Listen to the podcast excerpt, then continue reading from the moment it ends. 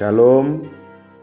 Firman Tuhan yang mau menyapa kita di hari ini tertulis di dalam 1 Tesalonika 4 ayat yang ke-16. Sebab pada waktu tanda diberi, yaitu pada waktu penghulu malaikat berseru dan sangkakala Allah berbunyi, maka Tuhan sendiri akan turun dari sorga dan mereka yang mati dalam Kristus akan lebih dahulu dibangkitkan. Saat yang dinanti. Kebangkitan Kristus adalah hari kemenangan bagi semua orang percaya. Karena kebangkitan Kristus di hari ketiga ini merupakan penegasan mengenai kebenaran ajaran Tuhan Yesus. Hal ini semakin menguatkan kebenaran ajaran-ajaran lainnya yang tertulis di dalam Injil, termasuk tentang kedatangannya yang kedua kali yang tidak lama lagi. Tidak ada alasan untuk ragu, terlebih-lebih malu mengakui Yesus sebagai Tuhan dan Juru Selamat. Rasul Paulus menegaskan, kalau tidak ada kebangkitan orang mati, maka Kristus juga tidak dibangkitkan.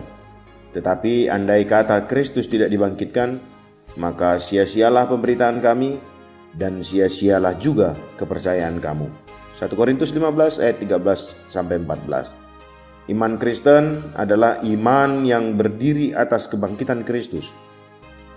Apabila Kristus tidak bangkit dari kematian, Sia-sialah seluruh kepercayaan kita dan kekristenan tidak akan ada sampai detik ini.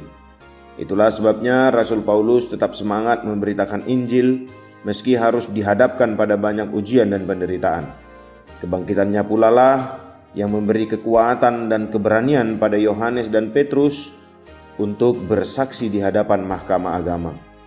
Bagi mereka yang tidak percaya, kematian adalah akhir dari segala dan ujungnya adalah kematian kekal di neraka. Sedangkan bagi kita pengikut Kristus, ujungnya adalah langit baru, bumi baru, kota Yerusalem yang baru yang turun dari sorga. Pengharapan yang pasti itu seharusnya membuat kita lebih bersemangat lagi melakukan segala perintah Kristus dengan kuasa dan dengan dipimpin oleh Roh Kudus, maka hidup kita akan berbahagia dan menjadi berkat, keselamatan bagi orang lain, dan risau penat tanpa pengharapan yang pasti. Jadi, pengharapan hidup kita sebagai orang percaya bergantung mutlak pada kebangkitan Kristus ini. Karena Yesus telah bangkit, kita juga akan mengalami kebangkitan itu. Ada tertulis, upah dosa ialah maut. Satu-satunya jalan keluar dari kematian adalah maut harus dikalahkan dengan kebangkitan. Dan Kristus telah menang atas kuasa maut itu.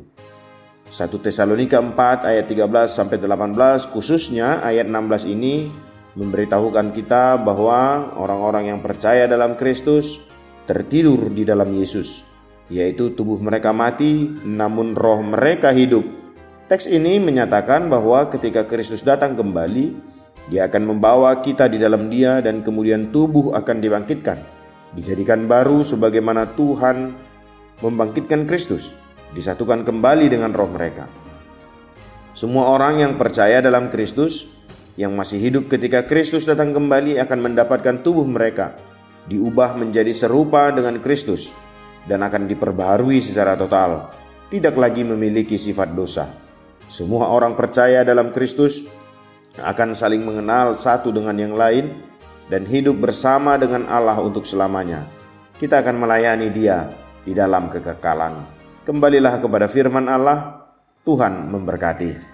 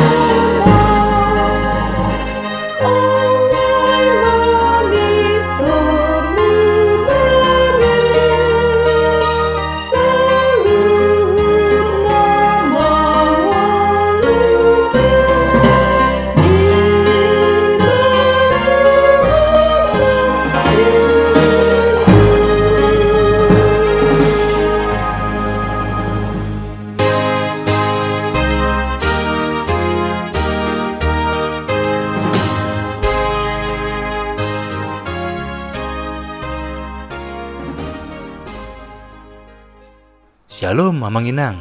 Terima kasih sudah mengawali hari dengan mendengarkan renungan hari ini. Yuk bagikan renungan harian ini kepada keluarga kita sehingga firman Tuhan itu tidak kembali sia-sia, namun berbuah dan terpelihara. Tuhan Yesus memberkati.